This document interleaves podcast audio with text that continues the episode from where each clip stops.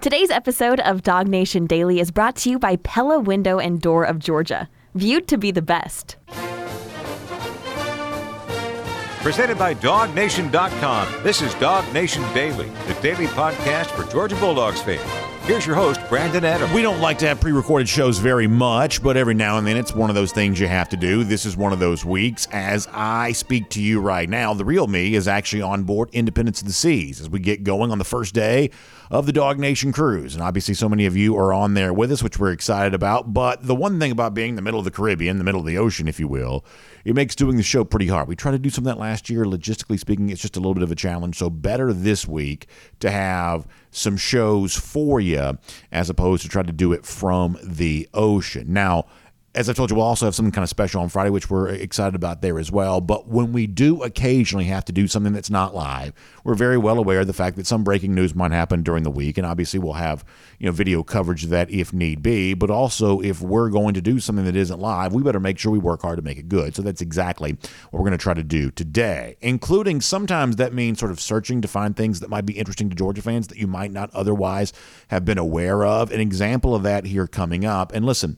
this is kind of the furthering of a topic that you've heard us address many times. We did this even last week on the show with um, the debate about whether or not what Georgia experienced in twenty twenty-two actually counts as doubting. And we had the we've obviously played a couple of times the funny clip from Nolan Smith essentially saying that he made up a pretty wild claim that there were people a year ago that thought that Georgia was going to go seven and five. And while that may have been exaggerated, as you've heard us say many, many times before, there was an element of which the doubt that Georgia faced last year actually was real, that it wasn't just contrived. There was some of that that was legitimate and real. And some of that was for individual players, maybe like quarterback Stetson Bennett. Some of that was for Georgia as a team. You know, no way they can replace fifteen draft picks. They'll be lucky to win the S E C East, or it'd be a miracle if they won the S E C East. We heard some of that, you know, this time a, a year ago. And there were analysts who are picking them to lose this game and picking them to lose that game, wondering if they could handle Oregon week one. And all of that was real. It may not have been what Nolan Smith says it was, but it was at least real enough that it mattered. And probably nothing was more significant than this time a year ago when Georgia was, what, preseason number three? Alabama, Ohio State ranked ahead of Georgia. And we thought the fact that it was seemingly unanimous. I mean, there were really very few people whatsoever picking Georgia to, to win the national championship to begin last season. The extent to which that was unanimous, we thought was just a little bit silly. There was nothing wrong with saying Alabama could win the national championship or Ohio State could win the national championship, but the fact that almost everyone thought it was impossible for Georgia to win the national championship, something that it went on to do, we thought that was just a little bit silly. And then there was an echo of that last week, too, when E S P N released its first football power index. This is all like sort of fancy stat, math stuff, and you have to, you know, have, you know, a calculator for a brain to understand some of it. But the fact that Georgia was only third in this metrics rating system behind, once again, Alabama and Ohio State, we think that reflects a problem. And it's like the old thing about garbage in, garbage out. Geico, is that what that is? Garbage in, garbage out? Yeah. Um, Geico, I guess that is. Uh, not the not the insurance company. Uh, the, the point here is, is that if your formula spits out Georgia's number three behind Alabama and Ohio State, there's something wrong with your formula, or there's something wrong with the information you're inputting into your formula, because we don't think that mathematically adds up. Uh, Georgia, after all, hasn't lost a game in the last, what, five hundred days. They're the back-to-back national champions, if you need reminding. But once again, E S P N sort of back at it again, seemingly begging for anybody other than Georgia to make this college football season interesting. And listen, when you're... It's not that Georgia is hated. No one, no one certainly thinks that, but boredom is certainly hated. And the fact that Georgia has ran away from the sport and sort of taken all the championships and hoarded them lately, that is boring if you're not a Georgia fan, at least in some respects. So the idea that somebody else could be good this season is obviously going to be enticing. And so there's going to be all kinds of shopping for ideas, workshopping takes about maybe somebody else other than Georgia. And we have an example today of a pretty prominent voice. And yeah, I think this ought to count as bulletin board material for U G A. Players themselves may not care, but the fans, the people who watch and listen to a show like this, you better believe we'll remember all of this. This is the kind of thing we sort of write down and keep a record of. We save the receipts, as uh, sometimes people like to say, uh, to say. And listen, the voice I'm about to play for you is a guy that we like. I mean, I like Rece Davis from E S P N. E S P N College Game Day host. Um, he's an Alabama grad, I guess, but I don't hold that against him. I mean, to me, it's kind of nice to have people working in college football who are college football fans. And Rece clearly loves the sport. I've talked to him many times over the years. He's always really open to kind of chat and have some fun about the sport. I like a guy like that in a big chair, like the host of E S P N's College Game Day. But that doesn't mean that he can't occasionally say things that are patently absurd. I guess we're all guilty of that from time to time. An example of that from an E S P N college football podcast the other day, where Rece Davis makes a what he thinks is a pretty profound uh, argument in favor of Michigan as being the uh, number one team in the country based on what he seems to see happening in Ann Arbor right now. You won't hear Georgia's name mentioned, but it's the absence of Georgia in the discussion from Davis that Dawg fans will probably remember come December, January, when this playoff is playing out. So let me set the stage for what I think actually counts as more bulletin board material for U G A. Here is Rece Davis. Michigan has a proven quarterback that I think is going to improve greatly this year. They've got the best cornerback in America in Will Johnson. They've got some transfers on both lines of scrimmage, including a pass rusher that should shore up some of the things that they've lost. And they've done a really good job in the transfer portal the last couple of years, particularly on the lines of scrimmage. They've got their running backs coming back, a couple of uh, wide receivers that might even be bigger threats, uh, transfer tight end from Indiana, I believe. They, I think if I had to fill out the ballot right now based on what I know, you know, what I the type of production I know I'm going to get, I think I'd put Michigan number one. That's ridiculous. That's the silliest thing I've ever heard. And here's what kind of frustrates me about this kind of stuff here right now, which is if you ask the average college football fan, hey, what's the best conference in college football? They'll say the S E C. Even non-S E C fans, for the most part, will begrudgingly admit that. But even if that's true, I think what still happens from time to time is is there is an unwillingness on the part of media types and things like that to want to acknowledge how wide the gap actually is, even from an E S P N guy. And moving forward in the future arms race between the Big Ten and the S E C, the E S P N guys are supposed to be our allies. They're supposed to be the ones arguing on behalf of the S E C because they're financially in bed with the league. It's supposed to be the Fox folks and the whoever else's that are maybe uh, trying to support the Big Ten. Like, these are supposed to be our guys. And you got Rece Davis making the case for Michigan being number one because, as someone who obviously makes you know money off of all of college football right now, he hopes that the notion of Michigan being as good as Georgia, or as he says, maybe even better than Georgia, he hopes that true. Hopes that's true because that would obviously make college football more interesting. But if you want to believe that Michigan, a Big Ten team, could really be the number one team in the country and better than, than Georgia this year, you have to ignore two pretty important things. Like, you have to pretend two very obvious things are not true in order to believe that Michigan could be the number one team in the country here this year. First of all, you have to ignore the fact that these two teams actually played a couple of years ago, and Michigan didn't belong on the same field with Georgia. Now, it's different players, and that's obviously a couple of seasons ago, but it ain't that different, right? The quality of player that Georgia currently has right now doesn't look wildly different from the quality of player that it had in the twenty twenty-one season, and the same thing is kind of true for Michigan as well. If anything, they actually seem less talented because they don't have uh, Aiden Hutchinson anymore, who was a Heisman finalist there for that particular year. So if you want to make the case for Michigan being number one, you better be ready to explain what has changed since the, what, uh, December, January of, uh, of uh, at the end of the twenty twenty-one season, when Georgia dragged Michigan up and down the field in Miami in that year's Orange Bowl. And even if you kind of disregard that and say that's two seasons ago, last year Michigan lost to a team that Georgia beat sixty-five to seven. And I realized, well, you can't do comparative scores. What is it, transitive property people say? You can't do comparative scores and things like that.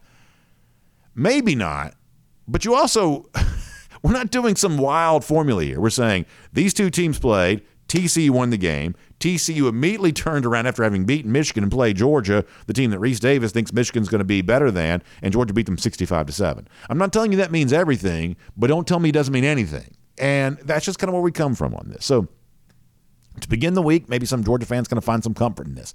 They seem to like the idea of silencing critics and hushing up doubters, and even after two national championships, it seems like some of those doubters don't go away. Rece Davis touting Michigan as number one. We'll see about that come the end of the season. My name's Brandon Adams, and this is DawgNation Daily, the daily podcast for Georgia Bulldogs fans, presented today by Pella Window and Door of Georgia, and happy to have you with us. No matter how you get to us today, live on video, uh, not so much live this week, normally live on video. This week we're just on video, but we're still doing a show recorded as if it was live. over the course of the uh, week leading into the start of our DawgNation Cruise. So that's Facebook, YouTube, Twitter, Twitch. We're on the air on DawgNation dot com, the DawgNation app there as well. Just no first and fifteen this week. So we'll get back to that here very, very soon. Of course, radio, Athens Sports Radio nine sixty The Ref podcast. Thanks to our loyal folks who tune in via podcast each and every day there as well. And a big thanks to our friends at Pella Window and Door of Georgia, making it all possible for you there as well. Energy efficient windows and doors. Uh, they take care of you on all of that, keeping your house looking good on the outside, feeling good on the inside. The recognized brand leader when it comes to better, higher quality windows, better, higher quality doors, entry doors, things like that. The kind of thing that if you're in the market for, it's time to have a conversation with one of those Pella experts. It's no pressure discussion. They're not trying to push something on you.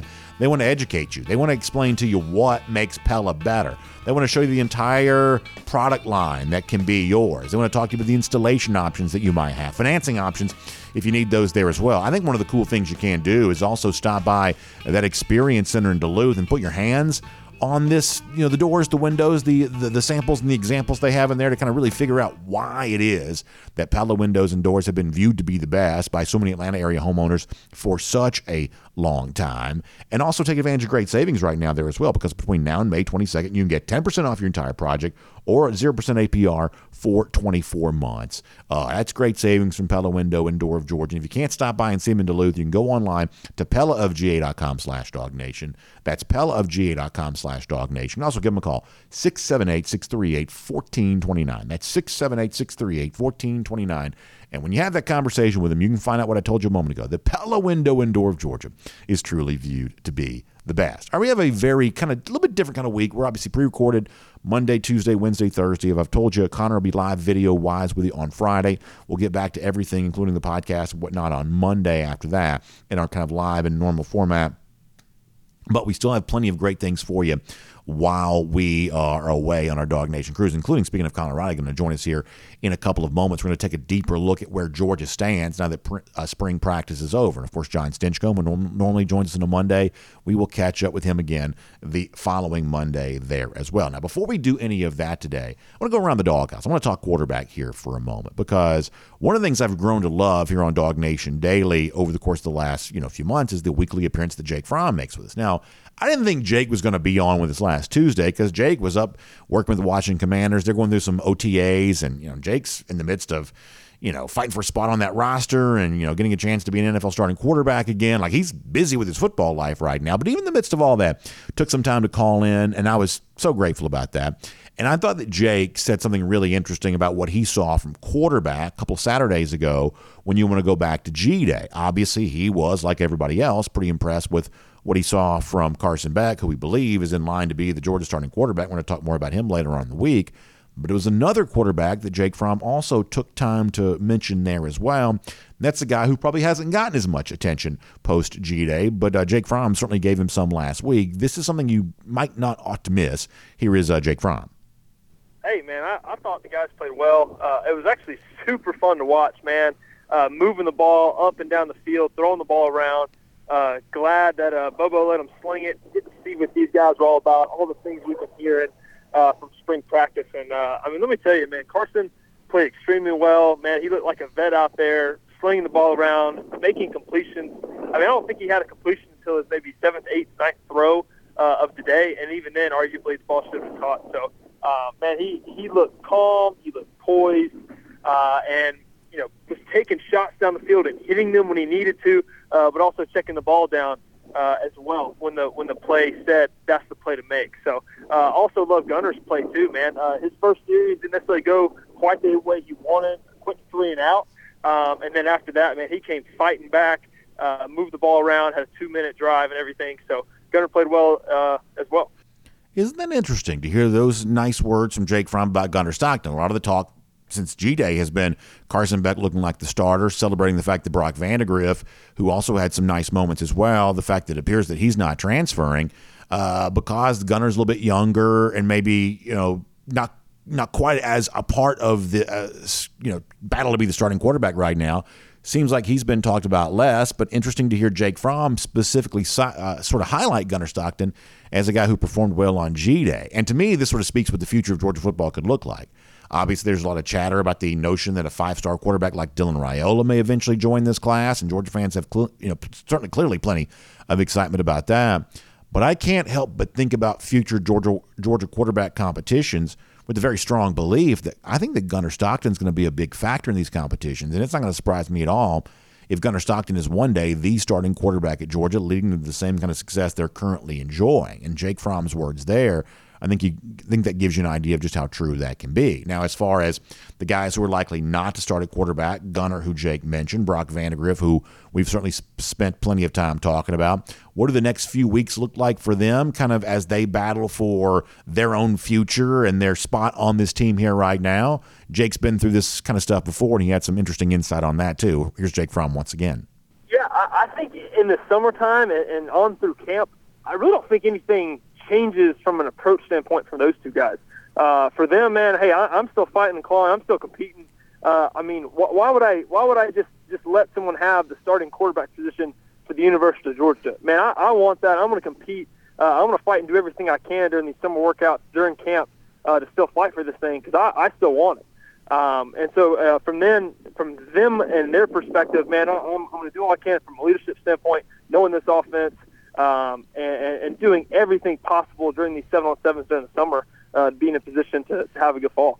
Texas coach Steve Sarkisian said something interesting the other day in essentially naming Quinn Ewers as starting quarterback. He said he had confidence to do that in a way that some coaches might not because he believed just because he was naming Ewers as his starter, he knew for his quarterbacks on that roster that the competition wouldn't end. They're going to still fight hard, even though now they know they don't have the chance to start in September. And while Georgia hasn't named Beck as starter, it's fairly obvious that's where we're heading. But I don't believe that means Gunner Stockton stops competing, nor do I mean that I, I believe that means that Brock Vandagriff will stop competing. I think they're going to fight just as hard as ever because they want to be ready when they do go in, if they get that chance here this season or when they do get that chance sometime in the future. And I don't believe that Carson Beck, if it truly is inevitable that he will be the starting quarterback, I don't think he slows down and rests on that at all right now.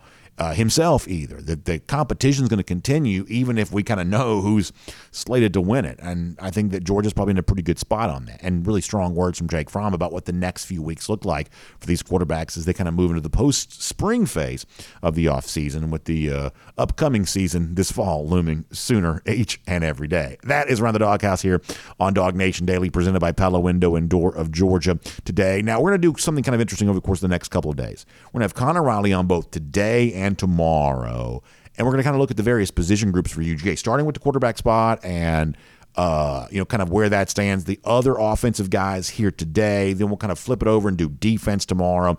Good sort of post-spring survey of where things stand with Georgia. So to get that started, glad to have you with us. Well, it is a pre-recorded show for us, but still, nonetheless, a whole bunch of fun. DawgNation Daily, presented by Pella Window and Door of Georgia today.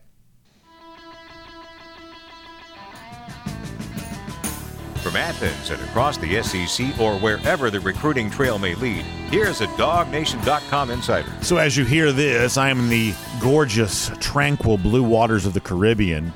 Connor Riley back home, manning the uh, fort for all things DawgNation. He's good enough to join us here today on DawgNation Daily, presented by Pella Window and Door of Georgia. Unusual to get Connor on a Monday, and you know, kind of the, uh, I, I guess the analogy I've used here before is much like the State of the Union when everybody's kind of all in that, uh, I guess, chamber of the Capitol building listening to the speech. Somebody from the line of succession has to sort of stay out in case everything, something happens. They have that person has to become president. I guess this is what you sort of are right now in case our, you know, something happens to us while we're gone. Uh, you can sort of carry on DawgNation after we're all said and gone. So it's obviously a huge level of trust we're putting into you uh, for this particular week. So thank you for being equal to that challenge. Yeah, hopefully the uh, ship captain doesn't decide to play slalom with any icebergs that might be out there. And uh, hopefully you guys have a safe and wonderful trip and make it back A-OK. That's exactly right. So what we're going to do here, you're going to be with us today and then tomorrow there as well. And I'm going to kind of like look at, I guess, where we're left with Georgia post-spring here. It'll take us a few days and really, really a few weeks to kind of figure out some of this. But I'm going to kind of go both sides of the ball, position by position here for a moment, and just kind of look at some of the key takeaways here. And I want to start at quarterback here, if you don't mind. Maybe not a huge surprise. We've obviously all had our say about how Carson Beck performed at G-Day. But, Connor, I'm sure you've been doing the same thing. I've been also trying to talk to people who know more about this stuff than I do. And what I have sort of found is there's a little bit of split decision, I think, with Brock Vandagriff, where, you know, some people who know more than me have sort of told me, yeah, I thought he, I thought he was pretty good. And then I've had a couple of people who know more than me who maybe weren't quite so sure of that, and they weren't quite so sure what they saw from Vandagriff at G-Day on Saturday. So I'll ask you both G-Day and maybe the stuff we can't see from behind closed doors at spring practice. How good do you think Brock Vandagriff is right now? I, you know, he was very non-committal when asked about, you know, the potential of entering the transfer portal after the game. I think he was very content uh, with how he played this spring for Georgia and, and the growth that he had shown. Uh, I do think the fact that it seems very unlikely that he'd be able to transfer within the S E C, uh, I think that's a good thing for Georgia, because I can think of at least one school uh, that Georgia plays on an annual basis that would probably love to have Brock Vandagriff as the quarterback right now, and probably another one as well. But because of his inability to transfer within the conference, I think he is ultimately going to end up sticking around at Georgia for another year, because I think we've seen there's value in being a backup quarterback at a place like Georgia, where you're going to get reps in games where Georgia's up big. And that, I think, has shown to help Carson Beck, as we saw this spring.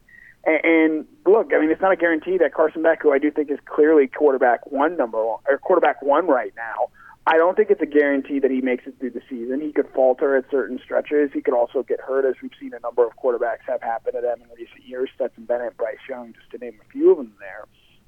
And so there's value in being a quality backup for an elite program. And so I, I think Brock knows that he got better this spring at Georgia. I think he likes the direction that Mike Bobo has taken this offense and continued from what Todd Monken has done. And I think, you know, long-term, you know, we'll see where Brock Vandagriff's future is. But for the twenty twenty-three season, I think he sees himself at the University of Georgia continuing to get better and at least playing some type of role for this offense, if not as a starting quarterback, as a quarterback who will see reps early in the season and potentially later on as well. And then very quickly on the subject of Gunner Stockton, I think when you evaluate Stockton from what you saw in G-Day, you have to, in your mind, kind of think, what would this look like with one more year's worth of experience, one more year's worth of seasoning on it? And the truth is, Connor, I see someone who has the potential of being a starting quarterback at Georgia in the future, and someone who I think could be a very good one. And I say that, obviously, you and I are recording this prior to whatever decision, you know, Dylan Raiola might make. But even if there is a Raiola in the future on the Georgia roster, I see Gunner Stockton as someone who I would take very seriously about one day being a starting quarterback at U G A. I don't know that he's ready to do that right now, but I saw enough on Saturday to make me believe he could be ready to do that sometime in the future. Yeah, I saw flashes of Stetson Bennett. Now, not everyone's going to necessarily love that comparison, but the guy just won two national championships and was the Heisman Trophy finalist in this offense for Georgia. And so obviously, you know, Stetson had to play a lot of football to get to that standpoint, and I think that's going to be one of the things that's interesting in seeing how Gunner goes about navigating that, because, you know, he may be relegated to scout team duties once again this year, but with Brock and Carson on the roster ahead of them, you don't know how many reps he's going to get uh, in this twenty twenty-three season. And so I think it'll be interesting in seeing how he goes about getting the necessary reps to improve. But you see the skill set there. He's got the agility, the ability to move around in the pocket. He's got a good enough arm to make those downfield throws. And we've seen quarterbacks like Gunner Stockton have success in a Kirby Smart offense, and I use that term very deliberately there, because I think that's sort of where we're transitioning to now, out of Todd Monken in the, into Mike Bobo. And it's worth pointing out, as has been often done so, Mike Bobo recruited successfully Gunner Stockton to South Carolina before Bobo ended up leaving to take the Auburn offensive coordinator job. There's a history there with the two of them. And I think Bobo, maybe better than anyone else, understands what Stockton's long-term future can be. And so while I don't expect him to be a huge factor in the quarterback decision in the twenty twenty-three season, I think Mike Bobo feels very confident in what he has in Gunner Stockton going forward. At running back, Connor, I feel like the only way to say this is that Georgia leaves spring with still a lot of questions to be answered. Now, even with the injury that Kendall Milton's dealing with, I believe I'd still predict him to be Georgia's leading rusher, and I believe I'd probably predict him to have more yards than last year's leading rusher Kenny McIntosh had. I believe you've even taken it a step further than that in the past. Maybe you still feel that way. But even if we would say, okay, we'll assume that Milton ends up being a healthy and very good running back this year, man, I don't know that spring answered many other questions, in some cases because of injury, in some cases because, you know, a guy like Roderick Robinson is still very young. Running back remains a bit of a mystery for Georgia right now, doesn't it?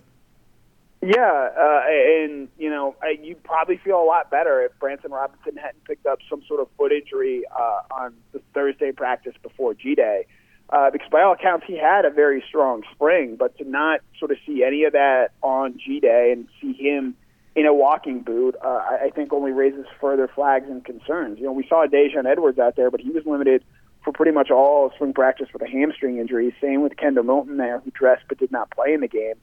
Andrew Paul is coming off an A C L injury, and while he looked good last year early on, Kirby Smart has said repeatedly he's sort of like a freshman just because he didn't get to go through anything last year because of the timing of that injury there. So I, I still probably believe in the talent in this running back room, especially with the fact that they're going to be playing behind one of the best offensive lines in all of college football. But, you know, is there anyone in this running back room that you feel good about getting through a fifteen-game season fully healthy? I don't really know that you can answer that right now. It'll be interesting to see, you know, how Georgia goes about managing and playing around that over the course of the season. We've seen teams in recent years struggle with running back depth staying healthy. Yeah, you know, Alabama in twenty twenty-one and sort of what that did to that offense, uh, and how, you know, if they have maybe a little bit better of a running game, maybe they do find a way to win a national championship that season. And so while, yes, there's reasons to be excited about the quarterback position and the offensive line and running backs and tight ends, or in the wide receivers and tight ends, excuse me, uh, the running backs, I feel good about the talent level that they have there, but I don't know who's going to be there every single game, week in, week out, and, and that's just part of the reality of playing in the S E C, but Georgia's got to have at least some clarity at, you know, hey, it's third and two, who are we handing the ball off to here? Who's getting us those two yards we need at second and two, whatever, you know, I'm not going to get into the philosophy of play calling there in those situations, but at various points, you know, Georgia's going to need a drive to really salt the game away against a quality opponent. Who's going to be the running back they trust to hand in those situations? They don't know who that is right now because they don't know who which running backs are going to be available to do that. And so I think that's the big concern for me with this position coming out of spring practice. One of the things I feel like I got from Kirby Smart's post-game press conference after G-Day was confidence in his offensive line. One of the phrases that he used was, you know, one of the our, our offensive line is a strength of our team or something along those lines, said something to that effect. And that's probably not a surprise. Georgia's offensive line has been very, very good uh, the last couple of years here, a big part of the national championship story. And yet this is still a team that's, you know, losing both of its offensive tackles, of course. And you could, you know, kind of go in and talk more about that uh, if you wanted to, even in addition to that. And yet I, I think this confidence, the best that I can tell, is probably well placed. And I think it's potentially a pretty big signal here that if Georgia has an offensive line that performs in twenty twenty-three similar to the way that it did in twenty twenty-one and twenty twenty-two, then Georgia, I believe, Connor, is going to once again be very, very tough to beat. Yeah, I, you know, in the spring game, it's hard to discern some of this because they don't run the ball particularly a lot, and they are dropping back the pass for much of the game. But there's so much institutional knowledge you have with Cedric Van Pran and Tate Ratledge and Xavier Tress in the middle of that offensive line.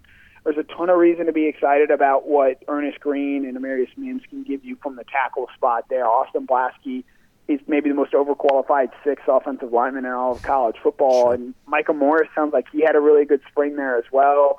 So they're six, seven, eight potentially deep on that offensive line. So, you know, unlike the running back position, you do feel good about a number of guys there, and Georgia, you know, I think pretty has a pretty clear path to figuring out who its top five offensive linemen are going to be. But as we saw almost all of the last season, they're going to rotate those tackles. They're going to play multiple guys and have a deep rotation on an offensive line. It worked a season ago, and this is an offensive line that is motivated for a variety of reasons this year. Obviously, they want to go out and finally win the Joe Moore Award, award I think they should have won a season ago. Uh, and I'll have a story that I've run, you know, before this, this interview airs. But I also think, you know, the impact of losing Devin Willick and that has on this offensive line, uh, it means a lot more to this group than it does to the rest of the team. And, and I think that's going to be something to watch over the course of the season and, and, and the impact that that is going to have on these guys. You know, it, the desire to play for him that is going to have on an offensive line, I think is going to make this one of the more special position groups we've seen from Georgia in quite some time. That's a really interesting thought. Uh, let me finish with this, and perhaps this is wishful thinking, but I want to give you a little bit of conspiracy here. When we look at wide receiver here for a moment from Georgia, the last offensive position group that we haven't really kind of given a post-spring evaluation to, and a lot of this is based on what we saw on G-Day, is there a chance that Georgia intentionally concealed Dominic Lovett on Saturday? Because everything we had heard, or should say go back two Saturdays ago when, when G-Day took place, everything we had heard was that Lovett had himself a very good spring, and people who had seen some of the scrimmage work, you know, thought that Lovett was, you know, a really very, very capable performer. And yeah, I think we only saw two catches from Lovett going back to G-Day. Is there a chance that Georgia did not want to unleash this on the eyes of, you know, opponents this season who may have been peering in on the Georgia spring game? Is there a chance that Georgia kept Dominic Lovett under wraps? Absolutely. You don't take a Ferrari to go to the grocery store. uh, and I'm not I'm not saying that's what Lovett is going to be, but the buzz that we had heard, he'd had a really, really strong spring. And, and, and look, Georgia's got a lot of wide receivers. I think that's the position group I came away most impressed with coming out of spring practice. But you and I have both heard a lot of really strong buzz about Dominic Lovett. And, and not to get too in the reporting weeds here, I was kind of hoping he wasn't going to have a big game. That way everyone was going to spend the offseason writing about him and doing some stuff on him in that manner. And, and so, you know, digging deeper into his story, his background, how he's at Georgia right now. And so, I, you know, he certainly looked the part from a physical standpoint. By all accounts, he had a really strong spring from behind the scenes. Look, there's a long list of guys that didn't have very productive spring games who went on to be major contributors for Georgia moving forward. So, and you can conversely look at the other side, guys that had big spring games that didn't end up doing a whole lot. So I've never been a guy that puts a ton of, you know, status into a big or small spring game there. My understanding is that Dominic Lovett is going to be a very big piece of this offense. Statistically, what that looks like, I don't know. They've got really good wide receivers across the board. They also have the best tight end in the country and maybe best player in Brock Bowers. But by all accounts, Dominic Lovett had a really strong spring. I think that's a great thing for Georgia. And even though it didn't necessarily show up on G-Day, I think that the Georgia staff feels very comfortable about what they have in Dominic Lovett. And obviously there's been a lot of talk about, oh, does that mean more three wide receiver sets if Lovett's as good as you described? And I think that Georgia's actually still really deep at tight end, even if Darnell Washington's no longer here to be paired with Brock Bowers. This is still a tight end room that would be the envy of most of college football. So I think that Georgia can play tight ends as much as it wants to this particular season. But I think the point that I'm getting to here is if we really do think that they're saving Lovett to kind of unleash him in the fall, then that does mean this Georgia offense will just visually look different than it's looked in the past, right? Yeah, you know, I'm going to be really interested, especially early on in the season, the development of Oscar Delp. If I'm remembering correctly, Georgia did come out in a two-tight end set to start the game after they honored Devin Willick there. And so, you know, they're still at least showing that, hey, we're going to play this way. It's one thing to do that in a spring game against U T Martin. It's another team. It's another thing to do it against a South Carolina, against an Auburn, when you're lining up in that personnel, twelve personnel, sixty percent of the time as they did last season.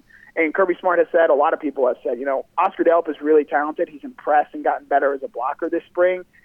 As big as he is at six five, he's not six seven, two hundred eighty pounds. He can't move people the way Darnell Washington moves people. That's what makes Darnell so unique. And so ultimately the continued development of Oscar Delp and what we see from him, is he more of that flex-out guy, or is he a guy that continues to grow at least horizontally and becomes a guy that you place on the inline and sort of functions as an extra offensive lineman? It worked really well for Georgia in twenty twenty-two, but with the personnel changing in twenty twenty-three a little bit, and Georgia being, I think, a more spread-out team and having certainly a stronger wide receiver room, you could see maybe Georgia leaning a little bit less on those two tight end sets. And that's not the worst thing in the world, because I can tell you, you know, one thing that they're going to want to be courteous of, as talented as Brock Bowers is, they don't want to over-rely on him and lean on him too much. And so if you're able to, you know, cut into the raw number of snaps that Brock Bowers is playing while still getting him an effective target share, that's maybe a spot where Oscar Delp can fill in a little bit more and you feel comfortable maybe lessening the load on Brock Bowers' play as an every-down player and, and getting more out of him from an efficiency standpoint on a down-by-down basis. Connor, great stuff. We'll come back. We'll have a chance to do this again tomorrow, and we'll look at the defensive side of the ball, where I think there's actually some really interesting stuff looming here for the fall. So we'll do that then. Of course, thanks for your time here today on DawgNation Daily, presented by Pella Window and Door of Georgia. Yep, as always, it's a pleasure. Let's take a look around the rest of the league. This is S E C Through. Great stuff from Connor Riley today. We'll look forward to also getting a chance to hear from him again tomorrow there as well. Great, great breakdown of kind of where things stand with this Georgia roster right now, post-spring practice, ahead of what's going to be a busy summer for the Dogs. Getting ready to go for three and twenty-three, and we can't wait to join them coming up on that journey. Prior to all of that, though, speaking of journeys, as you know, we're on a journey this week. We are on the DawgNation Cruise, and boy, Uh, I, I certainly anticipate the idea that we're having a great time with that right now. And obviously, it's a reminder to you that you can have your own great time on your own Royal Caribbean cruise vacation you're coming up. Summertime's a great time to do that, and this is the time to get that booked, whether it be the three-night, the four-night, the seven-night. If you're like me, every cruise itinerary begins with a, a ship that's going to be visiting Perfect Day, Coco Cay. That's that private island right there in the Bahamas. I can't wait to be there. You know, for us on the cruise that we're on today is embarkation day. What that means is, you know, you're having the big party, the ship sets sail, and, you know, you're kind of getting that first chance to sort of walk around the ship. It's always my favorite thing to do when you when you get there on the ship for the first time and you're getting a chance to kind of walk around, just sort of see all this stuff. Maybe you've kind of looked it up online to kind of get an idea of what your ship has. And on that Monday or that first day of that cruise, when you first get there, you're sort of walking around soaking it up for the first time. Maybe you pack that bathing suit and your carry-on bag so you can get changed and go out there and enjoy uh, the sunshine and the fun right there in Port Canaveral before the ship sets sail. And then later on, that'll be doing that. Obviously, we'll be having a great dinner all together on that first night. And then, as I said, eventually making our way to Perfect Day, Coco Cay, Nassau in the Bahamas, and all the other fun stuff. So fun to think about that. And as you hear me talk about it, it's a reminder to you to call Jessica Slater, get your own Royal Caribbean cruise vacation booked up. Call Jessica seven seven zero, seven one eight, nine one four seven. That's seven seven zero, seven one eight, nine one four seven. Travel agent specially selected for us by Royal Caribbean to make the best and the most out of your Royal Caribbean cruise vacation opportunity. Make sure you check her out today. All right, so for our S E C through space, this is what we're going to do over the course of the next few days. As a way of kind of like taking a snapshot of where the S E C teams are at this portion of the year, we're going to look at one big game on the schedule this fall for every S E C team as a way to talk about what's at stake for these teams here this season. Does that make sense? I think that's kind of a good way to kind of get a survey of the league here for right now. I think we'll enjoy this. In fact, I think we have plans to even do some of this as it relates to Georgia this week, too. So I'm going to look at a few of these here right now, starting with Alabama. And to me, the game for Alabama in twenty twenty-three that I want to highlight is their game against Texas in Tuscaloosa on September ninth. This was a game a year ago in uh, Austin that Alabama was supposed to win convincingly, and it didn't. It did win the game, but it did not win it convincingly. Uh, it was, frankly, lucky to get out with a win. And so now you look ahead to twenty twenty-three, where Alabama, as we talked about on our show last week, was, you know, highly rated in the preseason football power index from E S P N. They're going to be given a lot of respect in the human polls when they come out later on in the summer. All of the preseason magazines will say nice things about Alabama, that Alabama has hopes of returning as a national championship contender after losing two regular season games a year ago. Well, this game against Texas is that sort of put up or shut up moment when we find out how real Alabama is. If it's a convincing win, if it's the kind of thing where Alabama shows itself to be a tough team to deal with in its home stadium, that has some reverberations for later on in the year, because Tennessee comes to Tuscaloosa this year. L S U comes to Tuscaloosa this year. These are games that sort of shift back to Alabama. So a big performance at home here, I think, signals other big things that can come later on in the year. And on the flip side of this for Texas, this is the last year for the Longhorns prior to joining the S E C. Things obviously get much tougher for Texas uh, once they come into the S E C. They have a chance right now in twenty twenty-three to feast on a Big twelve schedule and make that matter towards what is going to be the final year of the four-team playoff. And I know everybody always jokes, but the whole idea of Texas is back, and they never really are. But it is not inconceivable that the Longhorns could be a playoff team. They obviously lost five times last year, but but uh, but it's not inconceivable they could do that. They had obviously a very high-profile quarterback competition this spring. The best we can tell, it was it was won resoundingly by Quinn Ewers. Ewers is going to be a guy that gets a lot of N F L draft attention this time a year from now. This could be a big year for Texas. But anything that happens after this Alabama game is all just empty calories for the most part if they don't play well at Tuscaloosa. Y'all, this is a good game. It's not week one, it's week two. Uh, this is a good game. This is going to determine a lot about this upcoming season, and I think it's kind of fascinating on both sides of that. Now, a very different kind of game, but one for its own reasons I'm kind of excited about. You know, the big game for Alabama, we just said, is against Texas on uh, September ninth. I'm going to kind of highlight two teams playing each other and call this the big game for both of these teams. It's September twenty-third when Vanderbilt takes on Kentucky. Now, I realized you have to be a pretty big dork to be excited in April about a Vandy, Kentucky game coming up in September, but nonetheless, here we are. However, let me sell you on this just for a second. First of all, Vanderbilt last year was way better than a lot of people realize. Their season win total to start the season was only two and a half. They won three non-conference games in September. They actually won twice in the S E C last season, something you also could very easily forget. Then on the flip side of this, this Kentucky season uh, upcoming is going to be pretty fascinating because I think Mark Stoops is one of those guys that he's chosen not to take other jobs or the other jobs that he might be interested in. He hasn't quite gotten that offer yet. And so he's kind of lingering at Kentucky, kind of feuding with John Calipari, with a little bit of an embattled athletic director, Mitch Barnhart, and he's winning, winning probably more so than Kentucky fans ever thought they would, and yet still, after a while, that level of winning kind of grows and creates some fatigue after a while, that he probably needs a good season. And, you know, you bring Liam Cohen back as offensive coordinator. That was a high-profile hire this offseason. You bring in Devin Leary, former quarterback in N C State, and as crazy as it sounds, given the fact that Will Levis is likely to be a first-round draft pick, the truth is, is Leary could have a better year this year at Kentucky than Levis did a season ago. It would not be inconceivable for that to happen. And yet a lot of this kind of centers on, well, how good of a start can you get off to an S E C play? For a Kentucky team that needs a win, for a Vanderbilt team that has proven itself capable of getting some conference wins, this is actually not a bad football game. Maybe a little easier to sell you on Texas, Alabama than it is Kentucky, Vanderbilt. But trust me when I tell you, this is not a bad football game necessarily. And then finally, there's this, and this matters to Georgia fans. And we're going to talk about this a couple of times during the week. I am fascinated by what's going to happen, same Saturday, by the way, September twenty-third, when Auburn goes to Texas A and M. The reason why, and I've, I think I've said this before and I will say it again, that is the game prior to Auburn hosting Georgia on September thirtieth. Now, I don't think that Auburn is good enough to seriously challenge Georgia, certainly not to beat Georgia, but are they good enough to pull an upset against Texas A and M? A and M will be favored that day uh, in all likelihood, but it is not an unwinnable game for Auburn. Well, let me ask you, what happens if Auburn wins it?